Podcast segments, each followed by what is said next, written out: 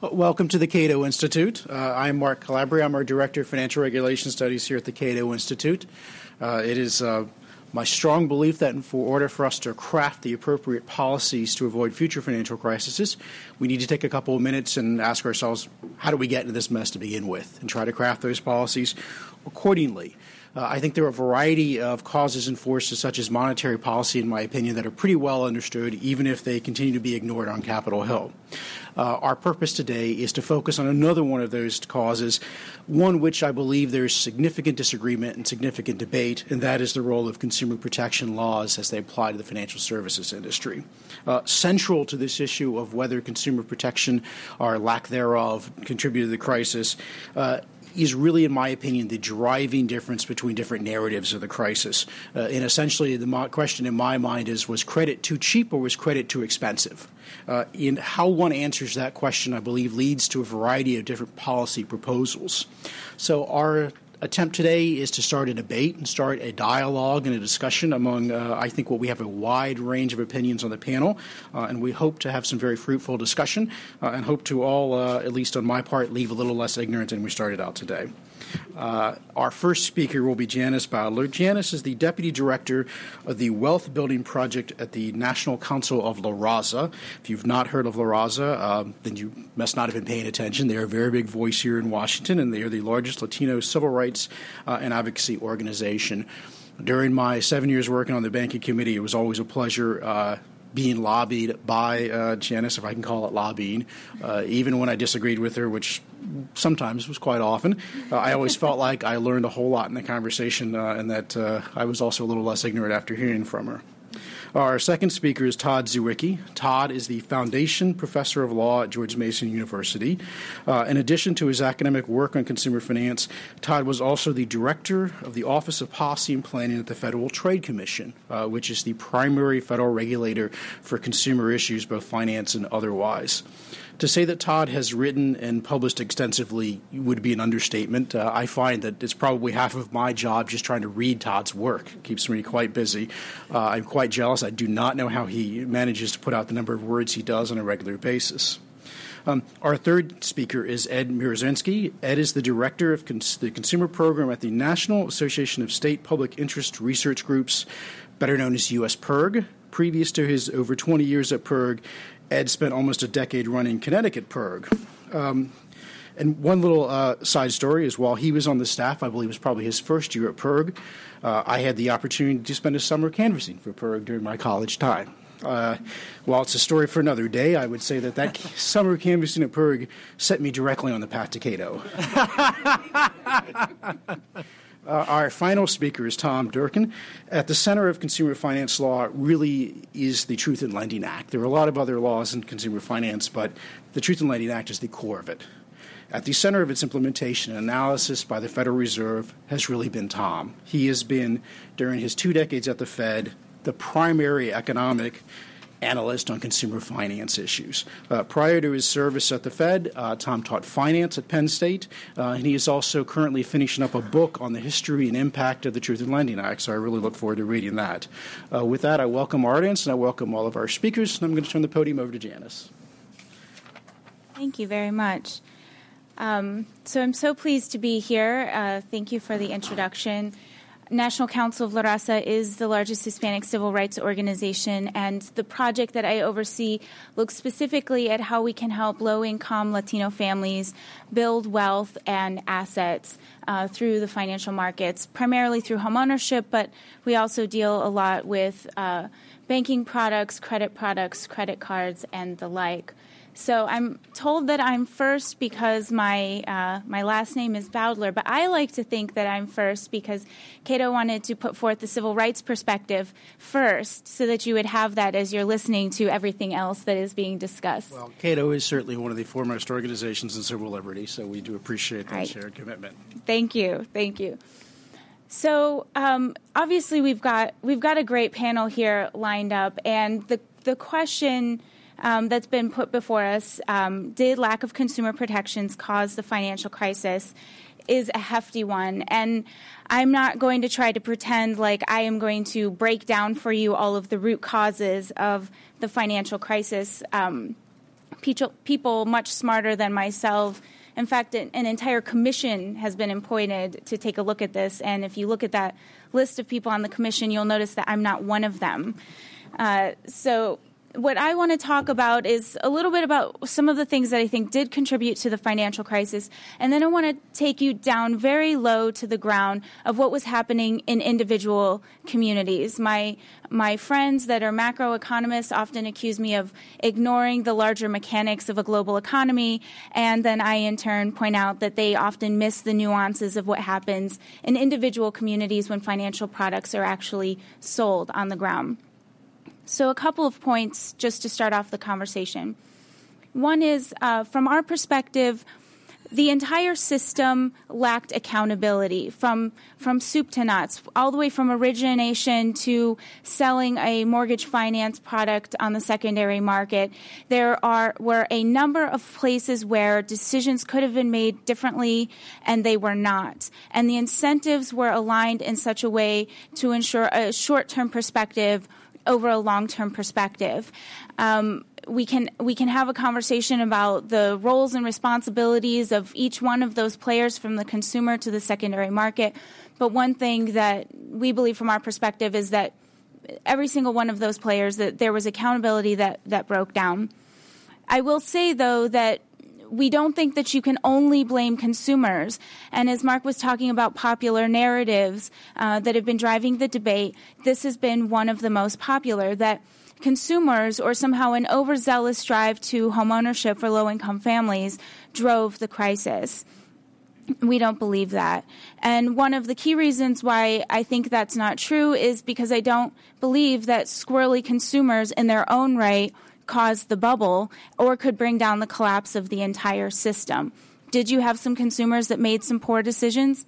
Sure. Did you have investors that helped drive up the bubble? Absolutely. But they were not the only players in the game, and they are not the only ones that were responsible the other reason why I think it's problematic is because we've seen areas where the market worked for these families very well. And you did have low income consumers who got uh, prime mortgage products and therefore were less likely to foreclose. But this was not the, the dominant process uh, in the bubble years. So we also know that homeownership for low income families is possible and when done right is very sustainable. The the narrative on um, on homeownership for low income families, though, is is important for other reasons, and that's because it wasn't just a narrative on um, homeownership for low income families or for communities of color. It, there was a narrative driven by the, our regulators, by Alan Greenspan, Greenspan and by Ben Bernanke, that homeowners that home values would continue to go up and that consumers should take advantage of their home equity. And so a number of times you would hear this over and over from people in positions of power, whether they were our regulators, whether it was policymakers, or whether it was journalists putting out this message that People should own homes. The value will continue to go up. This is a solid investment. And so people believe that. I believe the phrase um, that's out there, Shiller did this phrase, social contagion, so that you, um, you start to get a group think and a group belief that homeownership is good and then where I think the the problematic uh, corollary to that is that there there was there was no downfalls, or that there was that it was easy and it was for anybody at any time. We think it's for everybody, but we we think not enough people were asking when for for these families. Um, so knowing that um, that this was the dominant narrative from our perspective, what, what did pave, uh, what that did pave the way for, in our perspective, is some very loose oversight and loose regulatory reform, and couple that with a belief that financial institutions were going to be able to regulate themselves that financial institutions were going to do what was good for the economy, when in fact that's not what they were going to do and not what they've ever done. What they did was what was good for short term profits. And the problem with that is that what was good for short term profits was also deemed to be what was good for safety and soundness. So this became self fulfilling. And what we lost were both the long term sustainability perspective and what happens to the little guy? And of course, that's where I spend most of my time is thinking about what happens to individual families when they go into the market and they try to purchase their first home. So, with that um, background on the narrative and kind of giving you some sense of how I approach the issues, I want to talk quickly about uh, three things that were happening in the market um, during the bubble years that were specifically problematic for Latino families, low income families, but I think all home buyers uh, in general. Um, the first is that we had a huge problem at origination. Uh, there was there's a lot of talk about predatory lending, and I myself have authored a couple of papers at NCLR about exactly what predatory lending looked like in the Latino community. I think what we lose when we talk too much about predatory lending is we let all of the prime lenders off the hook.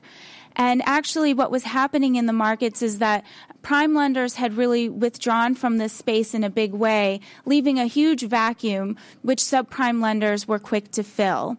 Now, I don't have a problem with subprime lending. I think that it can, in fact, open a lot of doors. And for a community that is still struggling to gain access to financial products, by themselves, these are not bad things uh, where we saw the problem come into play in two ways. One is that families that should have gotten prime credit were steered into subprime credit, and that some uh, subsets of subprime credit um, came with uh, not just high prices, but um, but traps, built-in traps that, as the bubble was bursting, made it inevitable that these families would uh, default. They the products themselves were built on belief that the bubble would continue to expand forever. Uh, and there was pretty much no way that uh, that your average first-time homebuyer was going to be able to detect that. Um, the statistics, I'm sure um, many of you have seen them. Uh, for communities of color, were um, upwards of twice as likely to get a subprime mortgage. For Latinos, it was two and a half times more likely than their white peers even when you controlled for a number of factors like uh, their credit, the presence of a co-borrower, their down payment, their loan to value. Uh, the other problem and issue that came into play here is that um, brokers became a lifeline into the community, and that was a mixed blessing. So, on one hand, again, our community is struggling to get access. We, many of our families would not have gotten a mortgage if it wasn't for a fact that there was a mortgage broker there serving that community. On the other hand, mortgage brokers were predominantly pushing subprime products, and there are reasons for that. I'm happy to talk about that in Q&A. Uh, we know a lot about how exactly this happened because we authored a report. I only have a couple left, but I've got a couple up here. Where we went to six different cities and we interviewed mortgage brokers working with predominantly Latino communities, and we asked them what was going on in the ground and they told us. And one of the things that they would tell us is that they had a hard time getting access to standard Fannie Mae, Freddie Mac, CRA prime products. Um, plain vanilla became a dirty word in the House debate, but you know, your sort of standard 30 year fixed rate products, many of them had a hard time getting access to that. So what you end up with is the, the predominant players serving Latino communities are pushing subprime products. Um, there's also clear evidence of the community having been targeted. Again, I'll go back to um, to incentives and to the way in which um, the originators infiltrated the community and then specialized in certain products. Options were off the table for a lot of borrowers. They didn't really have choices when they went in. They had their choice of a variety of subprime products. But we also know that in some cases, if you were a Latino homebuyer, first time homebuyer with a unique profile that was considered hard to serve and maybe took more work, you were sent down the street to the subprime affiliate. Uh, and they dealt with you there, and prime guys would actually uh, find ways to, to turn you away and put you in that subprime affiliate. Uh, we have data to support that, and we also have a lot of anecdotal evidence um, and stories from the community about exactly how that would happen. And then the last point that I want to make um, in terms of what was going on on the ground is clear inaction. So um, I think others will probably talk about uh, major regulators. It's uh, everybody knows that the Fed had power to do something and did nothing. Um, but all the other checks and balances failed along the way as well. State regulatory bodies are underfunded and unmanned, or not unmanned, well, Freudian slip. um, they have people, but they don't have nearly enough people to, to get out there. Uh, DOJ wasn't doing very many of these cases. Um, the FBI white collar crime unit had resources had been diverted um, towards domestic terrorism, which I think we all agree is a, good cause as well. Um, but really, what we had are all the checks and balances, again, throughout the system that were supposed to be in play were not. And so, a number of breakdowns. So, to come to full circle to the question did lack of consumer protections cause the financial crisis? I am going to punt and I'm going to tell you that I think you asked the wrong question. And what I think the question should be is could better consumer protections have prevented the crisis? And my answer to that is yes, for two reasons. One is because I think we could have prevented a lot of abuse for individual families. And at the heart, our crisis is driven by the fact that individual homeowners cannot make their mortgage payments. And it really does come down to what's happening with families. And the second reason is because I think had we been able to better detect at the individual level what was going on with families, that would have sounded alarm bells at a lot earlier in the game to address an, what I think were a number of other problems throughout the system that eventually, as we look at reg reform, we're going to have to address those as well. Uh, thank you, Janice. Todd? Thanks. Uh, obviously, the reason why we're here is I, I think Mark said it is uh, did consumer protection problems cause the crisis? Because uh, understanding that question both understands uh, um, what what will work today and what will work in the future to try to head this off. and I think that um, as I look at the data, and most of you should have the, the handout. I do not believe that uh, consumer protection caused the crisis, um, uh, and and that in thinking of that, we're moving in a direction that will be at worst ineffective and more likely uh, lay the seeds for the next crisis uh, by misdiagnosing the causes of this crisis. Now, let me clarify first what I'm not saying. I'm not saying there was not fraud in the uh, in the mortgage market. Uh, lenders, so there were some lenders defrauding borrowers. Uh, there were probably even more borrowers defrauding lenders, uh, and there was probably most of all borrowers and, uh, and lenders uh, defrauding each other uh, in, but by turning a blind eye to to what was going on. I'm not denying that there was perhaps fraud in the securitization markets with respect to um, what was what was going on there all I'm focusing on is the, the big picture question, which is was the underlying cause of the uh, uh, financial crisis a lack of consumer protection? Final thing I want to say is I also think that there is absolutely room for improvement in the way our uh, um, consumer protection laws work. Uh, today, to Truth in Lending, and we've got the leading expert in the world on Truth in Lending here, so I won't uh, uh, say much it for him. But we've created a, a monster that's so layered up by regulators and lawyers uh, that it's defeated the entire reason for why it was originally created. Um, and I'll say a little bit more of that at the end. So I'm not saying we shouldn't fix our consumer protection laws. So let me say first why I think the consumer protection did not cause the crisis. Now, over the run of the, the housing boom, lenders made an, an, extraordinary number of extraordinarily foolish loans, incredibly foolish loans. But they were foolish loans because of the incentives that they set up for consumers not because of consumers being fooled or being hapless saps uh, taken advantage of uh, by banks. It was because of the incentives that they created. Consumers have now responded with a vengeance uh, to those incentives, and that's what created the uh, uh, the housing crisis. When, consu- when consumers rationally respond to incentives, that is not a consumer protection problem. If consumers rationally respond to incentives like they know what they're doing, that is not a consumer protection problem. The loans that banks made presented, I think, quite obviously, very serious safety and soundness problems. When banks are making nothing, nothing down mortgages, for instance, that present, prevents a very, presents a very serious safety and soundness problem. When a consumer takes a nothing down mortgage, has no, uh, no skin in the game, and later walks away because of the, ra- the incentives that are set up for him to walk away, That's not a consumer protection problem. Uh, and by thinking of a consumer protection problem, we're going to misdiagnose what's going on. So, what really happened? I think you can identify three waves to the foreclosure crisis. The first wave was a wave that was caused primarily by adjustable rate mortgages, and this was the, the, the underlying cause of this whole thing was Federal Reserve monetary policy. In the handout, what you see is a chart on the uh, Federal Reserve's monetary policy as it reflected in long term and short term mortgage interest rates over the past 30 years or whatever. Uh, what you see, the, the interesting story here is first that there's a downward trend in interest rates, which is why housing prices could keep going up, right? Uh, housing remained affordable for most of this time, even as prices were rising, because interest rates were so low. The important thing, though, is if you see the bulge from 2001 to 2004, where our short-term interest rates were taken down very low. We could talk about why that was, but the but basically what happened was um, uh, monetary policy created a big gap between long-term interest rates on 30-year fixed-rate mortgages and short-term interest rates for adjustable rate mortgages and everything else that uh, uh, that went along with that.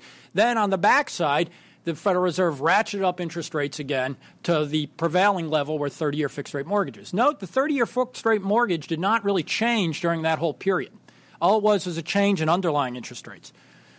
So, so what that did is we see is a create. Uh, what we see is that there was a change. Then consumers flip rationally from fixed rate to adjustable rate mortgages over time.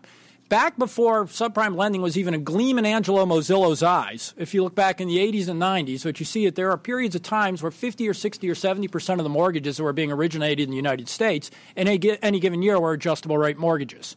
If you turn to the second chart on that page, you see why that is, right? As the gap between a fixed and adjustable rate mortgages oh, it gets wider or narrower over time, what happens is inevitably consumers understand what's going on and they flip from fixed rate to adjustable rate mortgages. So what we see, that's if you see the chart that shows that spread, the spread there is the difference between fixed and adjustable rate mortgages. Over time, sometimes there's a lag, but invariably as that spread widens, consumers flip from fixed to adjustable rate mortgages. Why did this not? Uh, uh, so, what was the implication of this? Well, if you look at the next chart, what we see is our good friend, uh, the uh, subprime uh, uh, mortgages, right? But note the foreclosure rates on subprime mortgages. What do we see? Subprime ARM mortgages foreclosures explode. What about subprime fixed rate mortgages? What you see is subprime fixed rate mortgages did foreclosures did not rise. The subprime problem was an ARM problem, not a subprime problem. How do I know that? If you look at the next chart, what do you see? The exact same pattern for prime mortgages. Prime adjustable rate mortgages foreclosures actually rose faster as a percentage rate than subprime adjustable rate mortgages. The initial onset of the crisis was caused by Federal Reserve monetary policy that provided consumers with an incentive to switch from fi- flip from fixed to adjustable rate mortgages, either in origination or in refinance.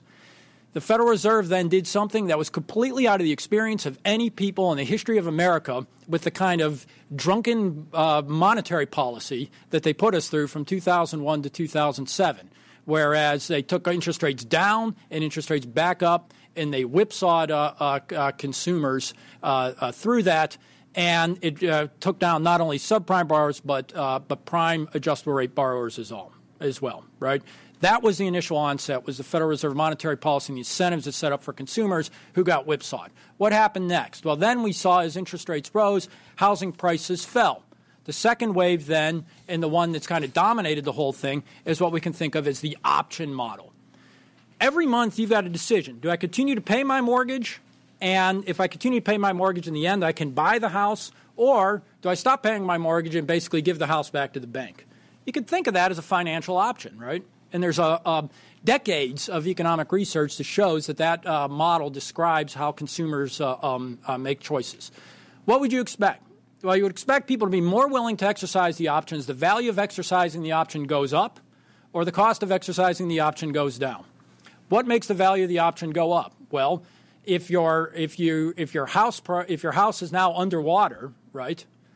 It becomes a lot less valuable to exercise that option at the end, right? Giving the house back to the bank rather than continuing to make those payments becomes much more valuable. So what we see, and what everybody who's looked at this finds, is as houses housing prices fall, consumers decide it's not worth it as much to them to uh, keep paying on the mortgage. They give the house back to the bank, right? Uh, um, either in a foreclosure or a walkaway or jingle mail, where they put their uh, keys in the uh, envelope and mail it back to the bank or whatever, right?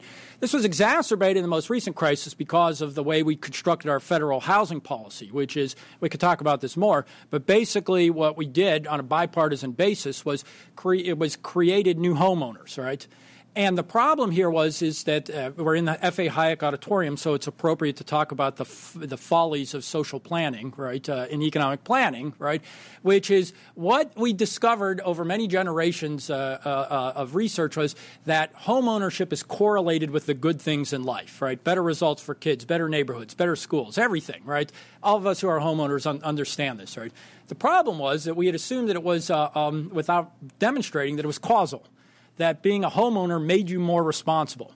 Turns out it was actually the other way around. Responsible people wanted to become homeowners. and there were people who were willing to save up to make down payments, uh, to uh, to continue living in their house through thick and thin, right? To invest in their neighborhoods and that sort of thing. What we did by uh, uh both federal policy uh, as well as the kind of exotic loans that were being created was we created a new class of homeowners, artificially increased the homeownership rate, but we created homeowners who are not buying houses for the traditional reasons. And what we've seen is that those homeowners uh, have shown a remarkable propensity to walk away from their homes when their houses go underwater. They were buying for a different reason. They had less skin in the game. They were just different people who were not buying for the traditional purposes of homeownership. They were basically living in their investment, right? To call them a homeowner isn't even really accurate, right? They were people living in their investment, and when their investment went south, they decided to give up the home. What else affects this? Well, if the cost of exercising the option goes down, you would expect people to exercise the option more, uh, more frequently, right? What do we see? As we see in states like California and Arizona, which are states that have so called anti deficiency laws or non recourse laws, that if you stop paying your mortgage, the bank is limited to taking your home back. They can't sue you for any amount you owe on your on uh, any more you owe on your loan. Estimates over time vary, but basically what we find is in the neighborhood of two to the foreclosure rate is two to three times higher in a state that has an anti deficiency law um, when house prices go down. Right. The other thing that we know that and, and, what, and, and there was a lot of bad underwriting, right? As I said, there were foolish loans. What were the foolish loans? The bad underwriting, it turns out, was of, of one fundamental type, which was products that caused borrowers not to have equity in their homes. No down payment, interest only, cash out refinance, uh, uh, piggyback second mortgages. Why? Because if you didn't have equity in your property, you were more likely to go underwater faster, and you had a stronger incentive to uh, to walk away from your home. All the other stuff, it turns out, is noise when you look at the data. It's only if you put into that that component of nothing down, things that cause people not to have uh, a stake in the game, uh, that you see uh, uh foreclosures. Uh, finally, um, uh, the third wave we're in now, if you look back at the the earlier charts, the fastest rising group of home of foreclosures right now are traditional prime fixed rate mortgages. I think that's a combination of two things. Number one, traditional macroeconomic problems like rising unemployment. Number two it becomes much people become much more reluctant to stick it out uh, even in that situation when their home is underwater. So i think we're getting the whipsaw effect now the, uh, of the combination of those two things. So first we have ARMs caused by federal reserve monetary policy. Second we have people rationally walk away walk, walking away from their homes when they're underwater and responding to incentives. Third we have a problem of, uh, of unemployment and macroeconomic conditions.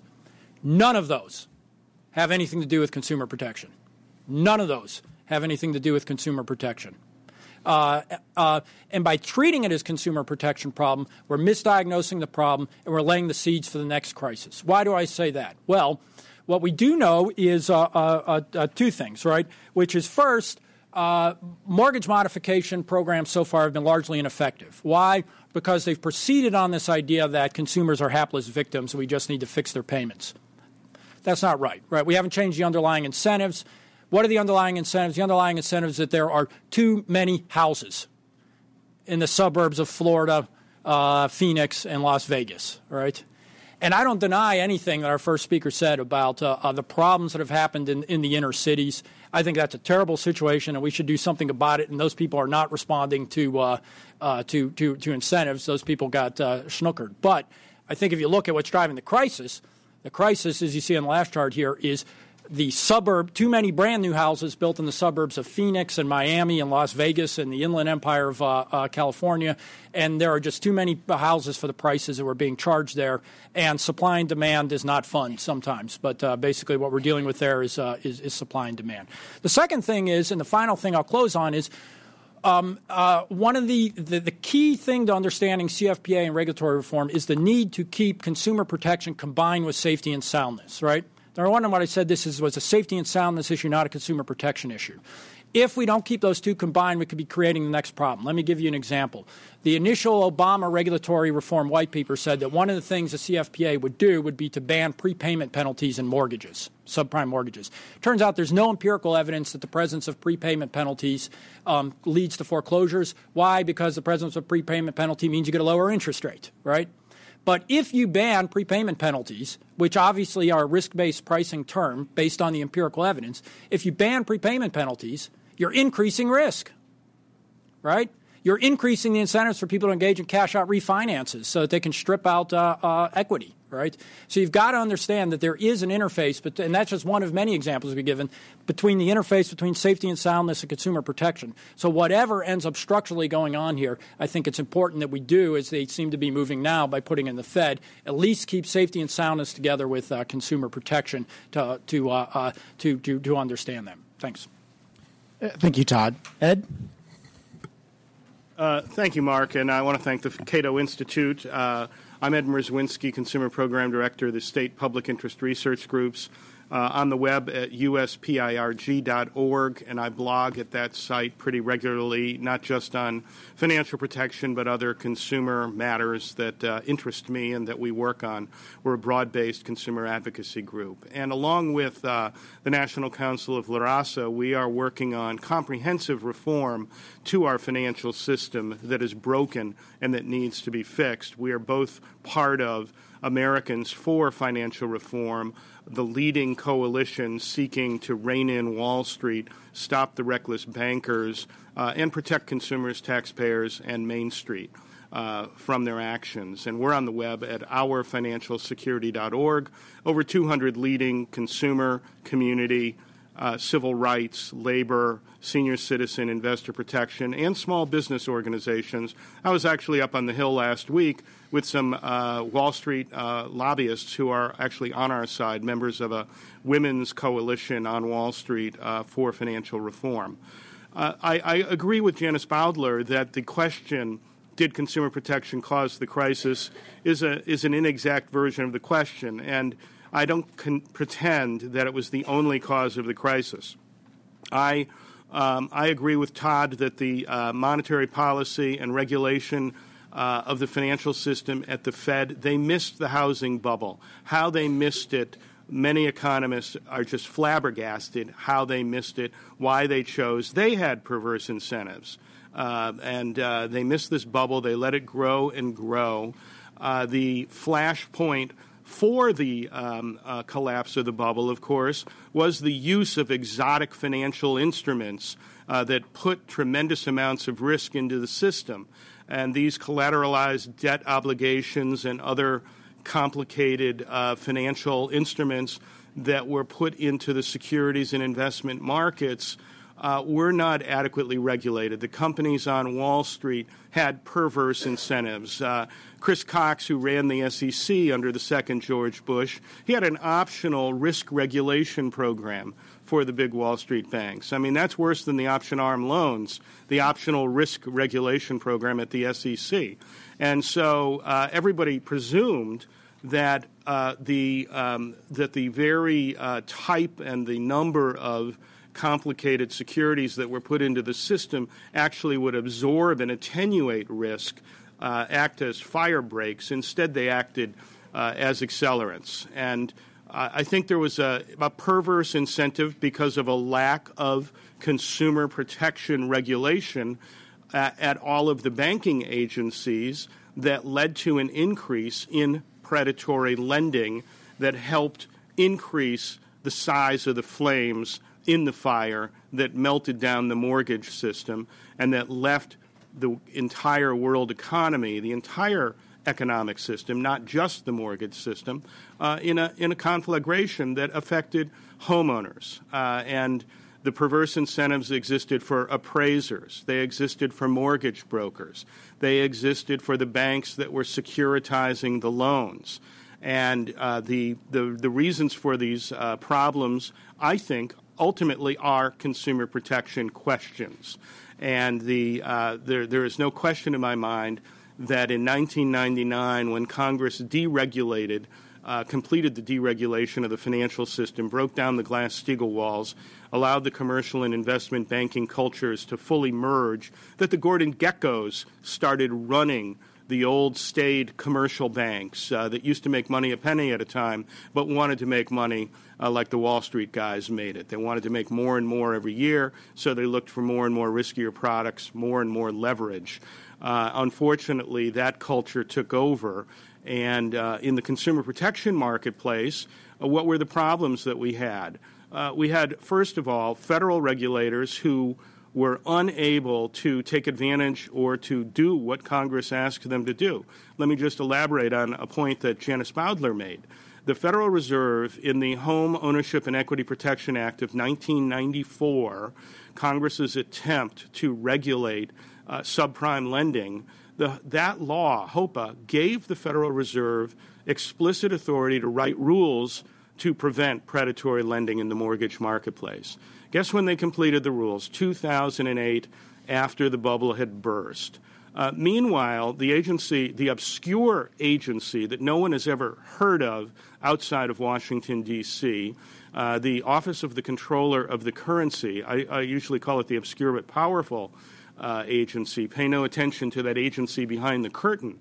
Uh, the OCC cared more over the last 15 or 20 years under both Democratic and Republican leadership uh, more about preempting state cops on the beat than it did about enforcing the laws against national banks. Uh, in the last 10 to 15 years, the OCC has only imposed civil monetary penalties in about two occasions. Once after HUD led the way in a, um, in a fair lending case, and once after the tiny district attorney, I'm sorry, uh, cases against big national banks. Uh, and once after HUD led the way in a fair lending case, and once after the district attorney of San Francisco, a tiny agency, embarrassed the OCC in a credit card case where one of the biggest credit card lenders at the time uh, was claiming in their marketing that they had no annual fees on their cards, giant print on the outside of the envelopes that no annual fees, et cetera, et cetera. They had a $15 a month fee, and they claimed that wasn't an annual fee. Uh, so, tiny district attorney, uh, uh, the the housing lender uh, enforcer brought the OCC along. Uh, I heard um, someone from the uh, Conference of State Bank Supervisors speak the other day, and I believe the statistic that he had was that in the last ten years, OCC has brought nine enforcement cases. Uh, the um, the state bank supervisors have brought 8,000 in 2008 alone. Uh, so we have this issue of regulatory capture uh, that has led to a race to the bottom. You have something what we call regulatory arbitrage, when all of the consumer laws um, are enforced by the regulator that primarily regulates the institution that you get your product at. And that, uh, that leads to this race to the bottom. Everyone wants to be under the OCC. Capital One just flipped to an OCC charter. Capital One is, of course, a credit card bank, not a mortgage bank. But I think since we're talking about consumer protection, we have to talk about the whole universe. Uh, the, um, they flipped to uh, a charter conveniently at the same time as the West Virginia Attorney General is holding their feet to the fire in a very interesting lawsuit about a number of their practices. The OCC uh, went after only one of their practices. Uh, so when it comes to uh, the question of uh, did we have adequate consumer protection, uh, you have to look at what enforcement was there of the consumer laws. And at the federal level, first you had the Federal Reserve not doing uh, what it was supposed to do, which is write rules for all of the other agencies uh, to then enforce. And then you have the, um, the biggest national bank regulator, the OCC, spending more time uh, going to court sitting second chair to banks trying to overturn the authority of state attorneys general to challenge either their practices or after uh, the OCC in 2004 decided, heck, we'll just preempt almost everything, uh, to challenge the practices of their non bank, state chartered, state incorporated uh, operating subsidiaries and mortgage companies that they claimed came under their umbrella of protection. It was more important to the OCC to preserve that imprimatur of federal sovereignty over the system uh, than it was to have adequate consumer protection enforcement. You took those state AGs off the beat. Uh, they did enforce the law against a number of lenders, but they didn't have jurisdiction over the entire marketplace. Uh, the, the Supreme Court, following um, the OCC preemption, did open the window just a crack in a decision uh, about uh, two years ago, originally Spitzer versus OCC and Clearinghouse, and now known as uh, Cuomo versus OCC and Clearinghouse. And uh, immediately following, uh, Lisa Madigan, uh, one of the great attorneys general around the country of Illinois, brought a case against Wells Fargo. And so the AGs are starting to look at national banks and their failure to comply with consumer laws in their mortgage lending uh, and the discriminatory impact and the harsh impact that it has uh, on consumers uh, when when some consumers are, uh, are, are, sold subprime loans when they qualify for a much better loan.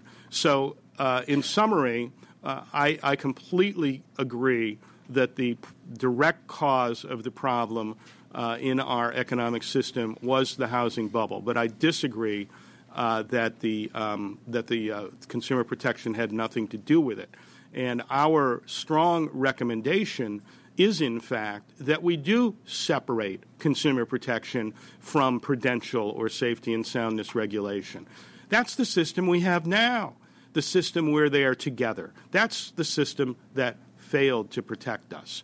And so let's try a new system, as President Obama has proposed, to establish an independent consumer financial protection agency uh, that has jurisdiction over all financial products, whether you buy them from a big bank, a small bank, a non bank mortgage company, or a non bank small lender uh, including non bank small predatory lenders that have a big share of the marketplace, such as payday lenders. And uh, that way, uh, we won't have this regulatory arbitrage. Uh, the consumer will know that she is protected no matter where she gets her loan, no matter where she gets her debit card, no matter where she gets her payday loan. Who are you going to call? You're going to call the CFPA. Now, Senator Dodd has recently proposed um, a narrower definition of the CFPA. Yesterday, he came out with a 1,336 page reform bill, of which about 300 pages is on the new uh, Consumer Financial Protection Bureau, which would be in the Fed, but not under the Fed. Uh, it would have its own independent director nominated by the president, confirmed by the U.S. Senate. It would be uh, a separate budget stream that the Fed would be forced to give it the Fed uh, would have a firewall between uh, its its people or its governors meddling with the CFPA uh, and the um, uh, and the CF, uh, CFPB itself. So we're looking forward to moving forward in the U.S. Senate on enacting a separate consumer financial protection agency or bureau. We'd like it to be as independent as possible. We'd like it to have as broad protection as possible. It would still have to coordinate and communicate with the safety and soundness regulators, but we don't want it to be under the safety and soundness regulators. They're the ones who failed to protect us. They're the ones who let predatory lending become uh, ubiquitous in the land. Uh, and I, again, just to summarize um, our concerns of the coalition, uh, we are not simply supporting a strong consumer agency. We are also supporting corporate governance reforms. Uh, we are pr- pr- supporting, for example, uh, that there be a say on executive pay by the investors in a corporation. I would think the people in the Cato Institute would support that. Uh, we are also supporting a, uh, a, number of reforms to the governance of the Fed, and Senator Dodd has included in his bill that the president of the New York Fed uh, which is one of the regional Fed banks, but in many ways the most powerful because it regulates Wall Street, uh, could. Um, could no longer be selected by the bankers on his or her board, but would be selected by the president. Or uh, so, so we are looking to democratize the Fed. We are looking to protect investors, and we are looking to protect Main Street. Thank you. Thanks, Ed. Tom? It's always tempting when you're the last speaker on a, a panel of some kind, uh, such as this one, to comment on what has gone before, either things that you agree with or things that you don't agree with, rather than to talk about the given subject matter. I think uh, my preference is, although I would like to make a lot of comments on what has gone before, but my preference is really to stick to the, the subject matter as Mark suggested in his email to me asking me to come over here today and uh, be specific about it. He said that the discussion topic today was the role of consumer lending practices in contributing to the financial crisis and the appropriate response of government to that. But he also, in a following paragraph, suggested strongly that this was to be in the context, or the context was to be, the uh, proposed Consumer Financial Protection Agency. And so I'm going to address some of my remarks to that, but in the context that uh, Mark suggested in the first place. Now, I know that inside the Beltway, which is, of course, where we are right now, there seems to be a contention, let's call it a contention, that the crisis in financial markets and institutions in the last year and a half or two years was a failure of consumer regulation.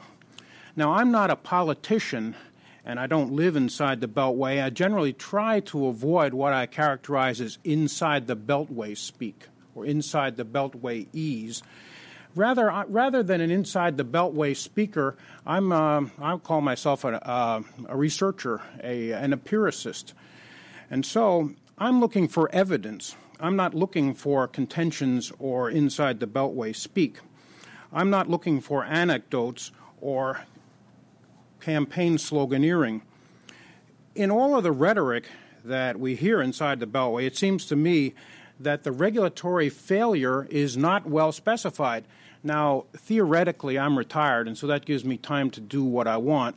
And I, you won't believe this, I actually went down this fall to a hearing in Congress to find out what was going on in the view of people testifying and the members of Congress themselves. What were the causes of the financial crisis. I don't, wasn't so sure I was going to find out, but I want to find out what people were saying. Well, they said lots of things, but nobody gave me any specifics about what it was that caused the regulatory crisis. I want to know precisely why we need another agency before we go out and establish one with all the costs and so forth that's involved with that.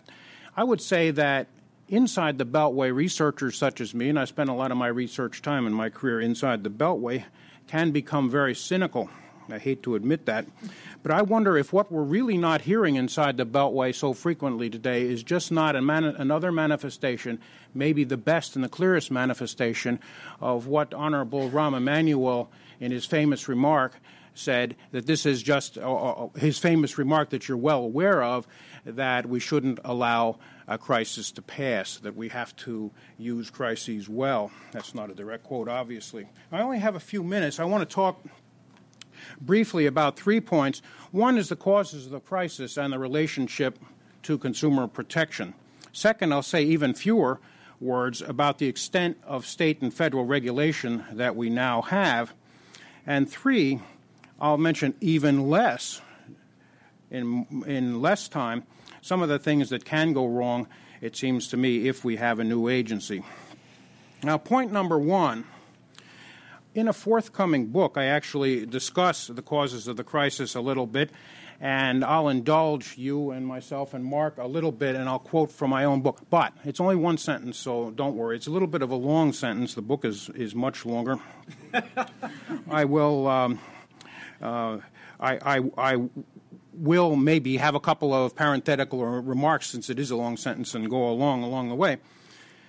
But here's what I said about the causes of the crisis. There were many causes visible best in hindsight.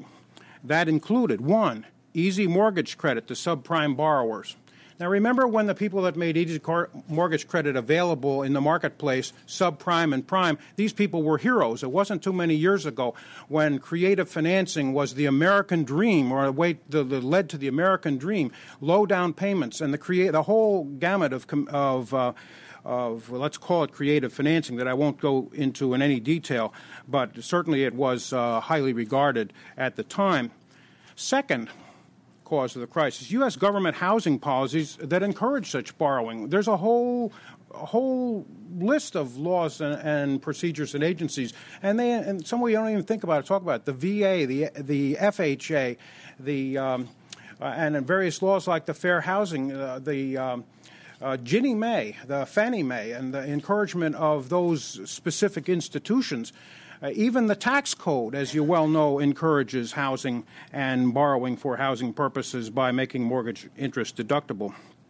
Third, easy pass monetary policy. I don't think I have to uh, elaborate on that. It's been well uh, discussed here already. But Fourth, an abrupt slowdown then in the growth of housing prices. And it seems to me that this very well, as Todd, I think, said or alluded to, that monetary policy had something to do with that, too. The, the uh, housing bubble in the first place, which was very limited. Remember, the bubble was very limited geographically, which strongly suggests that there was more going on here than housing, than uh, monetary policy. Monetary policy doesn't just affect California, Arizona, Florida, Nevada, and a few other places but we didn't have the housing bubble in a lot of places. Anyway, the cause, the, the slowdown in housing prices certainly had something to do with the monetary policy. Fifth, ins- insufficient risk management by Wall Street packagers and purchasers of debt securities based upon the mortgages. Sixth, failure of debt rating agencies to understand these new securities sufficiently. We've heard some of this before, of course. Seventh, compensation policies of some lenders that encourage poor mortgage under poor mortgage loan underwriting. And then I had at the end of the sentence, et cetera, et cetera. I didn't say in the sentence, but there's certain other things that have come up here today too. In this litany, I did not mention consumer speculation in houses, consumer fraud. I didn't mention lender fraud. All of these things certainly went on and contributed to it. I did not mention the failures of the safety and soundness regulators, although, Ed, I've, i think I know a little bit more about it than you do, probably, at least in terms of I've been inside maybe a little bit, listening some, to some of the things that have gone on, and the Federal Reserve is a little bit more activist, I think, than you, than you give them credit for. But all these things, the, the failures of the safety and soundness regulators, nonetheless, were, were still failures. And so it seems to me that the contention inside the Beltway that the financial crisis arose somehow from lenders tricking some borrowers or credit card users just seems to me to be essentially misleading. The point is that none of these problems is curable by a consumer regulation area in its in our consumer regulation in its its traditional forms, except by eliminating the availability of credit itself. So let's look at some of the proposed reforms around Washington right now, some that are being proposed and discussed by serious people. Let's institute tighter capital requirements for lending institution? How about clamping down on rating agencies? How about tightening monetary policy earlier? How about raising interest rates when needed rather than encouraging housing by keeping them low, which was certainly part of the Federal Reserve's policy? How about reforming Fannie Mae and Freddie Mac? That seems like it's gone into the ether. How about creating these are things that are being discussed and proposed and discussed creating a systemic risk regulator breaking up too big to fail institutions, instituting better risk models for banking agencies, reorganizing the banking agencies, employing better stress tests for institutions and the regulators, and even reforming such things as accounting rules. All of these things may have a role, and we could d- discuss and debate their usefulness, I think, but they're not what we usually mean by consumer financial protection or regulation, and none of them would even be in the domain of the proposed Consumer Protection Agency. So, analysis of each and all of these issues in summary of this point is beyond the scope of the discussion today, but it's safe to say that consumer regulations were not the dominant concern of the crisis or an obvious solution. Okay, point two the extent of regulation.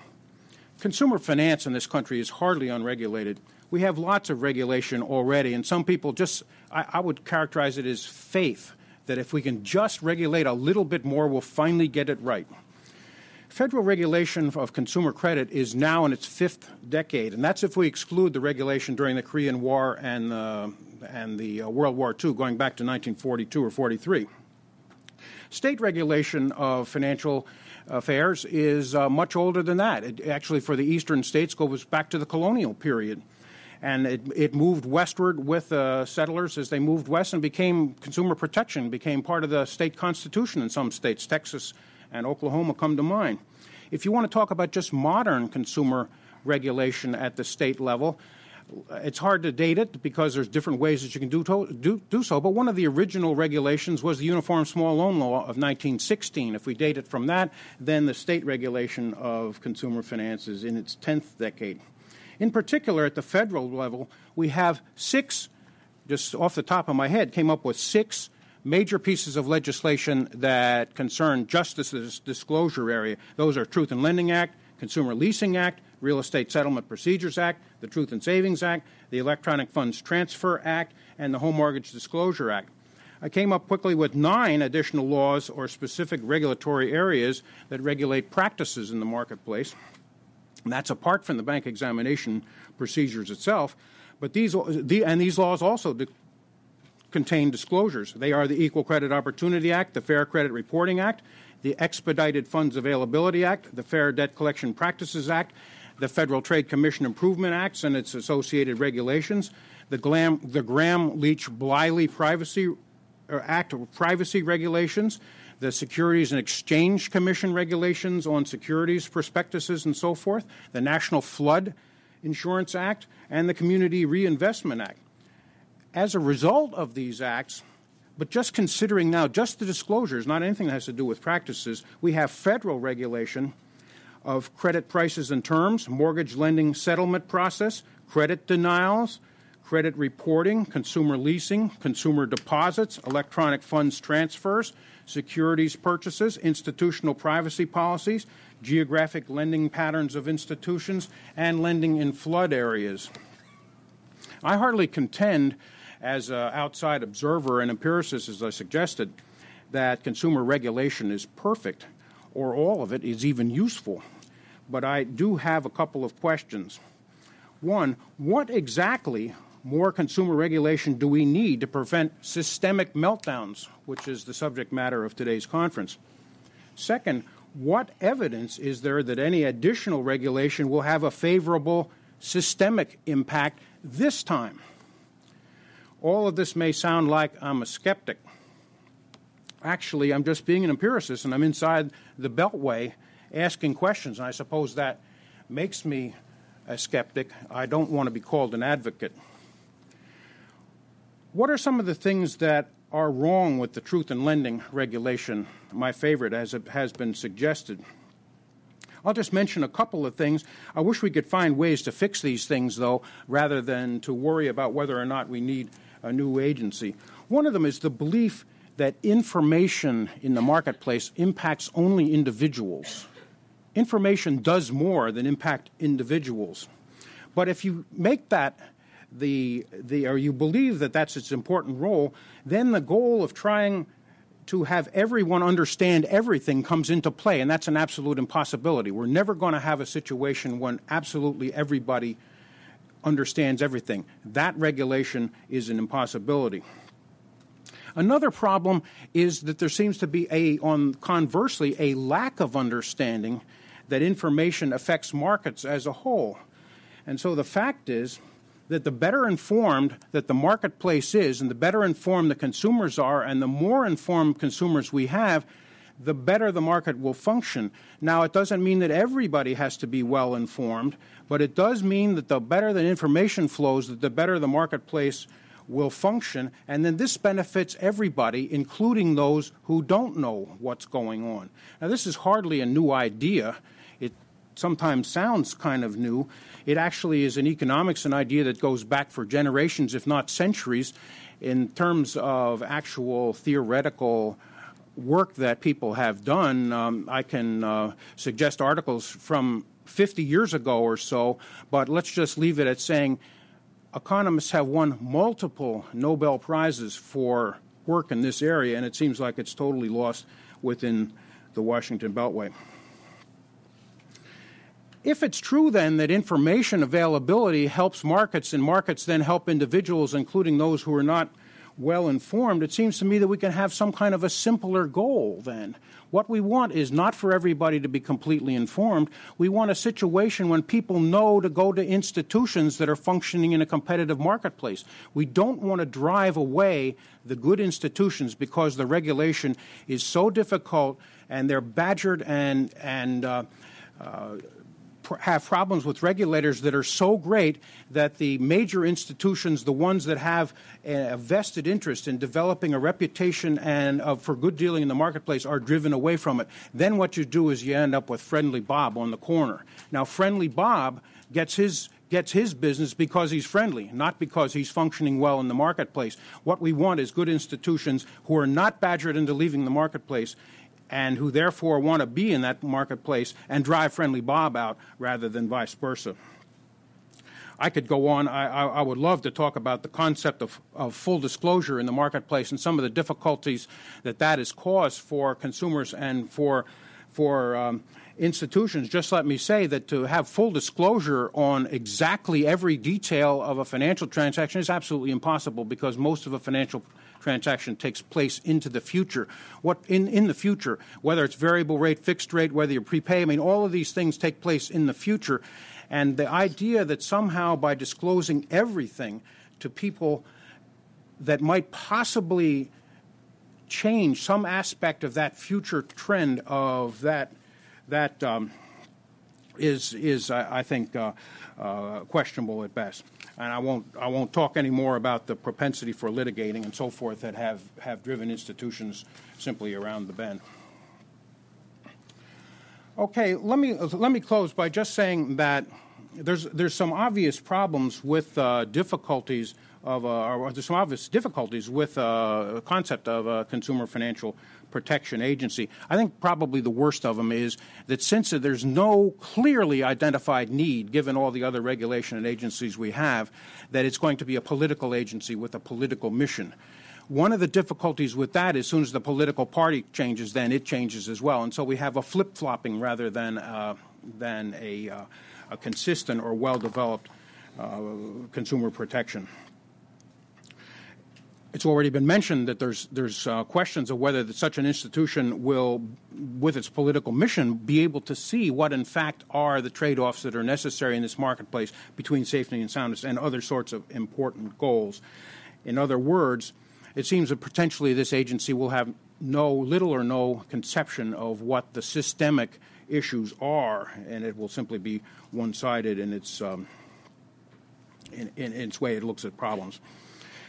Last but not least, I'll mention the possibility of the encouragement. Todd touched on this the encouragement of cross subsidies. If what we do is by setting up an agency, and the most recent credit card bill passed by Congress did exactly this, that it lowers the cost, so it attempts to lower the cost for those who have credit difficulties. So those who pay late, who uh, don't make their payments, that the attempt is to lower the cost of credit for those people. At the same time, since you have then to cross subsidize to keep the industry in business, that the people then with better credit are going to have to pay more in the form of higher interest rates and fees. And so, what do we do? The old, you remember the old story that if we that if we subsidize something, we get more of it, and if we tax something, we get less of it. Well, here's a situation where we're subsidizing the bad credit we're, subsidi- we're taxing the good credit, and it causes the thing to go out of equilibrium. And so it's set up a situation where it's systemically is, there's a systemic problem here that's going to develop right out of that credit card bill. Does this mean that the credit card companies don't understand this? Of course they understand it, and so they're restricting credit overall. Credit uh, on credit cards has declined 16 straight months. That's absolutely unprecedented.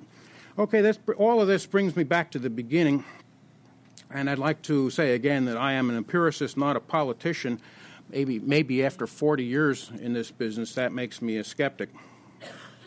It's not clear to this skeptic, anyway, that anecdotes and crisis politics offer a good basis for comprehensive policy. Thank, thank you, Tom. Um, I'm going to make a stab at before we open in questions to uh, find some commonality among all the commenters because I, while I think there was a wide range of opinions, I actually think there were some grains of things that were shared, and I was certainly enthused to hear Ed talk about a housing bubble. Uh, I'm not sure that I 100% know Janis's take on this, but I think that there is some consensus around the table that we did indeed have a housing bubble, uh, and that perhaps monetary policy might have played a role in that. Uh, and while some of that might seem fairly obvious, uh, the thing I struggle with is nowhere in the remarks of the administration or anybody in Congress does there seem to be a recognition that we had a housing bubble, and maybe what we should be doing is trying to think about things of not having bubbles in the future, uh, and maybe reconstructing monetary policy in a way that would avoid some of those bubbles. So uh, I think you know maybe there is a uh, right-left libertarian uh, coalition here to say let's start taking taking a look at the Fed uh, and trying to get out of that mess. Uh, I also seem to feel that there's some consensus on maybe homeownership is not for everybody all the time. Uh, and w- there's also a consensus about a concern about underwriting, some disagreement about you know, there's a consensus on we had a lowering of underwriting standards. The disagreement might be over what were the prime drivers behind that lowering of underwriting standards. Uh, and so maybe there can be a broad agreement on what are some things that make sense, such as larger down payments. Um, but, uh, you know, I, I do think that there's a concern on the direction of that, but there just does as well seem to be some broad interest in that. With that, I think we have about 20 minutes for questions, so I want to right here in the front. Or just you'll be next, gentleman over here. Uh, my name's Steve Hankin, no affiliation. Um, I wanted to ask ask you all. There seems to be an assumption that this was a that there were the consumers were were being taken advantage of and across the board as opposed to you know episodically. I want to I want to ask you. Uh, my wife's a real estate agent and she deals mainly with Lat- Latino clients, and I, I was shocked at how many of them you know, had these jobs where they made forty thousand, a husband and wife, and they were buying a four hundred thousand dollar house, and I'd say, how can they do this? And and she says, well, they they have to go to a subprime lo- lender. And I said, well, wait a minute, they have to go to a subprime lender. That means they're going to have to pay higher interest, and that makes the chances that they're going to default greater, doesn't it? Said, yeah, but they don't care, you know. Uh, and I said, you you mentioned to them. Well, here's my point. My point is these people who were buying these these homes, they were getting a great thing. Even if the home is eventually taken from them, they're living in homes way beyond whatever they could afford. If if the home keeps going up, they they get the, they get the equity, and most of them pulled it out as it went up. Um, so they they get that equity, and then they, as you said, they put it back to the uh, to the uh, uh, bank that doesn't sound like they're getting taken advantage of. it sounds like uh, the you know they did they did a really shrewd thing. Uh, if they can't afford it, they still got to live there. They didn't have a lot of money in that. They they didn't have a lot of uh, skin in in there. Uh, they'd come out with a lot of times with with actually no down payment. Um, so they never had much skin in the game, so to speak. I don't think that they. I maybe, think maybe I could rephrase the question a little bit in, in, terms of it. It sounds like what you're what you're saying to an extent is, uh, if you had nothing in it, then what are you necessarily losing when you're leaving it through a foreclosure or otherwise. And I'll say as an aside before I turn this over to Janis, uh, not that I'm advocating doing something along these lines, but I think it's kind of interesting uh, and, and certainly not picking on your wife that the one group of people who have certainly you know, gone through this and looked pretty well and not got any blame as our friends at the realtors, where, you know, these have been the cheerleaders of the bubble. Uh, you know, often when you're told that houses can only go up, I know uh, Janis mentioned Greenspan and Bernanke and others, and it was also your friendly realtors who said this is a great investment that can never go wrong. I'm not saying we need to change that, but I do think that the discussion of whether it's an always a great investment, but I will let Janis answer the question. Tell people that they might you're going to be in trouble. They, you know, they, I'll roll the dice. Yes. How, how was it that you rephrased that question again? Oh, uh, that, that if you essentially have you put nothing in, and in many cases, as we know, there were also refinances if you took something out. So you put nothing in, how are you necessarily losing? Sure. Um, so uh, one finer point on on the realtor issue as well. I, I think it's also worthwhile to point out that um, realtors were the only ones with a fiduciary responsibility in that transaction as well, which means to the seller. Uh, Most to of the the time. seller, but to the um, to the buyer on occasion as well. Certain There's a buyer states. broker, but Right. most of the time. Okay. Okay. Um, as well, at any rate, realtors were playing a key role as well in encouraging folks, and I'm not saying that that, that was happening in this case. But I want to take a step back um, because I think there was a little bit of characterization that maybe. I won't say that people were saying that this is what I was saying, but in general, the, the hapless victims came out a couple of times. That these people, that somehow advocates are saying that families were doped into things. And that's not exactly what I'm saying. I, I made two points. I do think that that happened on occasion. I think families were tricked, and I think there was steering and targeting that happens in the market. I also think that we had a system that set it up so that these were the kinds of decisions that were going to happen. Um, and I don't. I don't know what happened in this case, but in a lot of places, uh, Latino families are predominantly living in areas where homes are more expensive than they were around the country. Northern Virginia and the DC area is one of those expensive markets. So, in the bubble years, if you were going to get into a home, then your average first time home buyer may have been looking at trying to get into a $300,000, $400,000 home. That wouldn't have been that uncommon. Um, as far as them not having any skin in the game, yeah, I think that's a problem. But I also think it's a problem that the mortgage broker didn't have any skin in the game, the bank didn't have any skin in the game, and it probably flipped hands several times before anybody had any skin in whether or not that mortgage succeeded or failed. And it was so far removed from the origination that nobody had real incentives to make sure that that was a wise decision. So that brings me to why why would a borrower make that decision? Why would somebody who doesn't make enough money? And the fact of the matter is, is that most of them are relying on bad advice, and they trusted the people who are sitting across the table from them that said, "You, in fact, can do this. And if you get into trouble, come back to me, and I will refi and will help will help you get into a prime mortgage. If you don't have credit, the best way to get a good credit score is to pay a mortgage. So what was of, often sold to the community was pay this mortgage for two years, come back to me, we'll refi you into a prime mortgage, you'll be golden. Now, NCLR operates the largest uh, or the, the only housing counseling network focused on Latino communities. If you want to talk about uh, who, who were the heroes out there, you had housing counselors saying, no, not yet. Stick with me. Work on your credit. Let's build your savings. Give me six months and I can put you into a prime mortgage.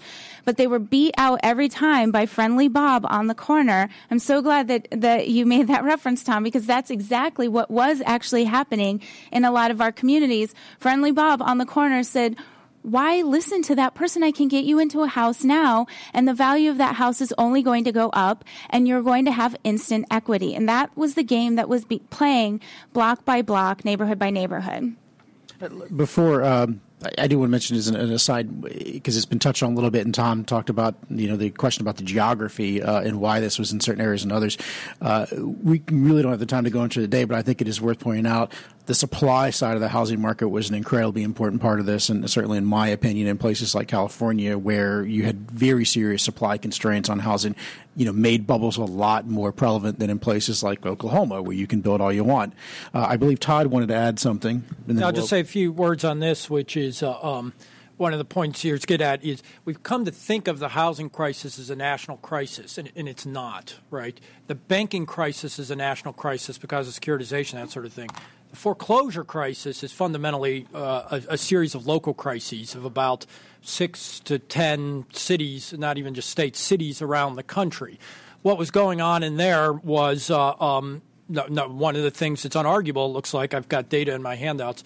Those are markets where speculators came in. Those are markets in which uh, prices were truly bubbles in the sense that they did not reflect underlying supply and demand dynamics, as far as uh, as far as I can tell. Perhaps more tragic, what they did was, in some sense, the uh, and, and, and of course the necessary condition for that again was Federal Reserve monetary policy, which you know made it feasible to go out there and get a very short term loan uh, at a very low interest rate with a plan of flipping the house if you're a speculator, right? And when it, we were at negative real interest rates.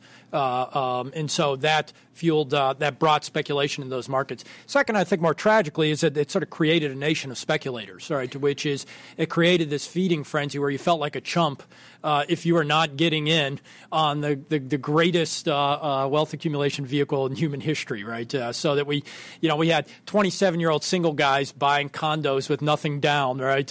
Why do I, why should I pay rent when I can buy a condo and sell it for five years for twice what I paid for it, right? What the, what housing what the, the, growth in housing uh, uh, ownership seems to have been a little bit among minorities, but primarily among the young. Uh, it turns out liquidity constraints and the elimination of the down payment constraints is what uh, what drove this. Final point that's kind of interesting is if you look at the actual data and you look at subprime lending, FICO scores did not deteriorate from say 2001 to 2007. If anything, they may have gone up a little bit. What deteriorated was all the other underwriting, and in particular the uh, the down payment uh, uh, requirements, which again um, I think is reflecting the kind of people who are coming in and buying houses and why they were buying houses and that that sort of thing. Uh, gentleman here in the front. Yes, my name is Ron. My name is Per Kurowski from the Voice and Noise Foundation. Uh, if we had had absolutely no regulations at all, some other things, bad things might have happened, but absolutely not this crisis. Uh, that, that, that's an underlying fact of life. Just to look that over one trillion of dollars from very risk adverse European communities managed to lose out their funds in subprime land mortgages in the US that happened exclusively, exclusively because they followed AAA ratings. So, so to try to invent any other fundamental reason to this to, is to me uh, very strange. Let me just give you a figure. A $300,000 loan, 30 years, 11% given to someone, bad risk, that you can sell off at 6% because you have branded it with AAA you sell it off at $510,000 and you pocket immediately that mortgage 210,000 profits dollars in profit. The incentives hmm, were tremendously high to give to the bad risk because you could sell it off as a good risk. And that is the fundamental thing. Let me uh, start with the observation that uh, I'm sure there are a number of European investors that are quite upset about their losses in the Spanish and Irish housing markets as well. Um, so uh, we might have had a housing bubble, but we certainly weren't the only one. Uh, I, I, will say uh, clearly credit rating agencies, which uh, is my intention. Actually, I have an event at some point in the future on the credit rating agency issue exclusively. Huge part of this. Uh, I, I, think that essentially starting in the 70s, if not earlier, we in the U.S. set up a de facto duopoly uh, in the credit rating agency business that encourages businesses to basically be lazy and not, uh, you know, raise any real questions. So I do think that the credit rating model, as we have it, is utterly broken. Of course, I am, my heart is very warm to see in Senator Dodd's bill we're going to get a GAO study of that. So that gives us a great amount of comfort. Uh, but maybe it, maybe at some point, uh, you know, this will be an issue that Congress and the SEC will actually want to tackle in a very real way rather than punting it. I think we're equally uh, warmed it, by then. Exactly. Uh, let me, young lady in the front. Um, Bonnie Hughes from American Capital Planning. Um, I live in a world where a house is not the only measure of wealth because my retirees can't take uh, their house to the grocery store. So my mine is an on the ground question about the CFPA. Um, the Employee Re- uh, Benefits Research Institute just came out with, or well, their 2010 Retirement Confidence Survey, which showed that uh, almost half of folks over 55 haven't saved more than $50,000. So my question for, and, and, during that time when they would have enjoyed the time value of money as they worked through their jobs and they would have used these products, um, ostensibly they would have been told uh, how that fit into their overall plan because everybody calls themselves a planner these days. So my question is twofold. When folks go into the CFPA, will they know that uh, who works for the company first or the client or consumer first? And also, will they understand the cost of the product they're buying like we understand the cost of a loaf of bread when we go to the store?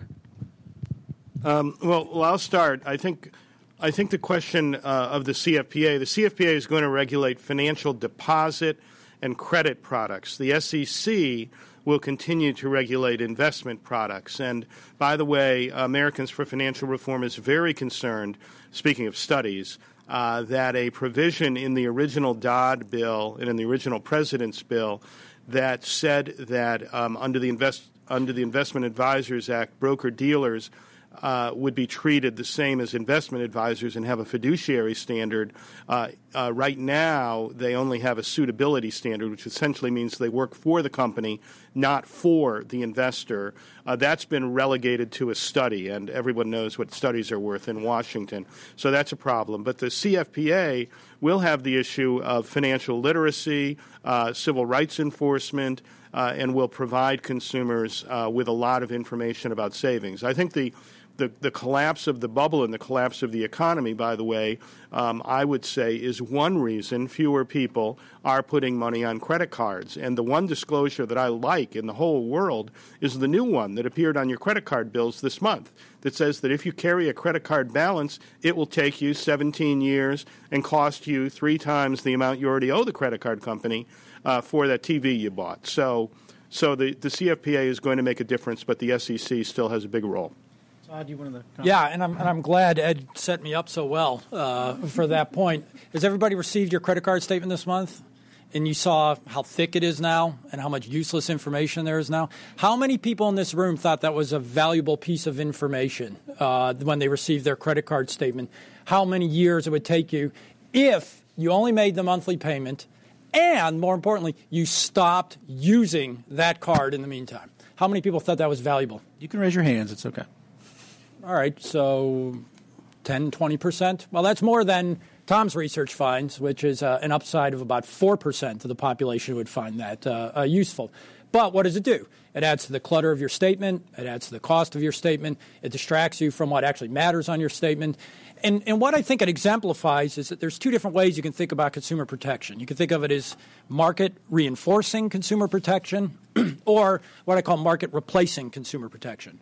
Market reinforcing consumer protection says let's try to make uh, let's make it easier for consumers to find what they actually want, to compare offers, to figure out what they want uh, and what's best for them. Market replacing uh, consumer protection is the traditional way, which basically says let's tell consumers what products they can buy, what terms are, are allowed, and, and apparently, you know, uh, uh, uh and, and that sort of thing, and sort of guide their substantive choices. That new credit card regulation is the uh, like almost perfectly describes the worst of all worlds, right? It's dressed up as a disclosure regulation, but what they're obviously trying to do is change your, your behavior, right? And so what they've done is managed to simultaneously defeat the purposes of disclosure regulation, which is to help you find the terms you want, while not gaining the purpose, the goals of, uh, of substantive regulation. Fundamentally, the problem with the CFPA type approach is it's taken us back to that 1970s version of substantive regulation. One of the things we've talked about the structure, but one of the things that's in the substance is still, as I understand it, is not only would they be able to ban uh, uh, fraudulent and uh, uh misleading loans, they could also ban abusive loans or abusive terms. Does anybody know what that could possibly mean?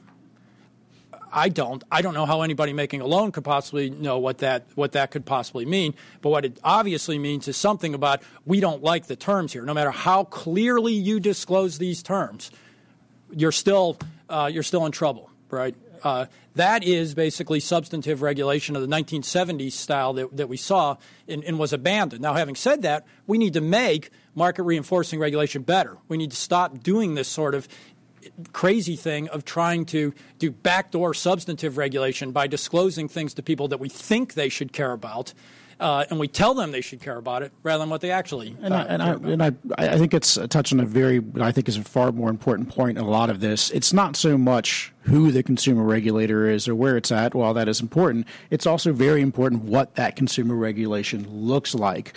Uh, and I will Ed made me think something that I want to want to point out here, which is a lot of the discussion among financial reform has been we're going to uh, you know we're going to fix the ways of Wall Street. Uh, and as Ed mentioned, all of Wall Street consumer protection investment investment protection stays at the SEC. Uh, there was a backing away from applying the 1940 Act to broker dealers. So uh, I'm not a conspiracy theorist, but it certainly looks like anything in either House or Senate bill that would have bothered Goldman has been dropped.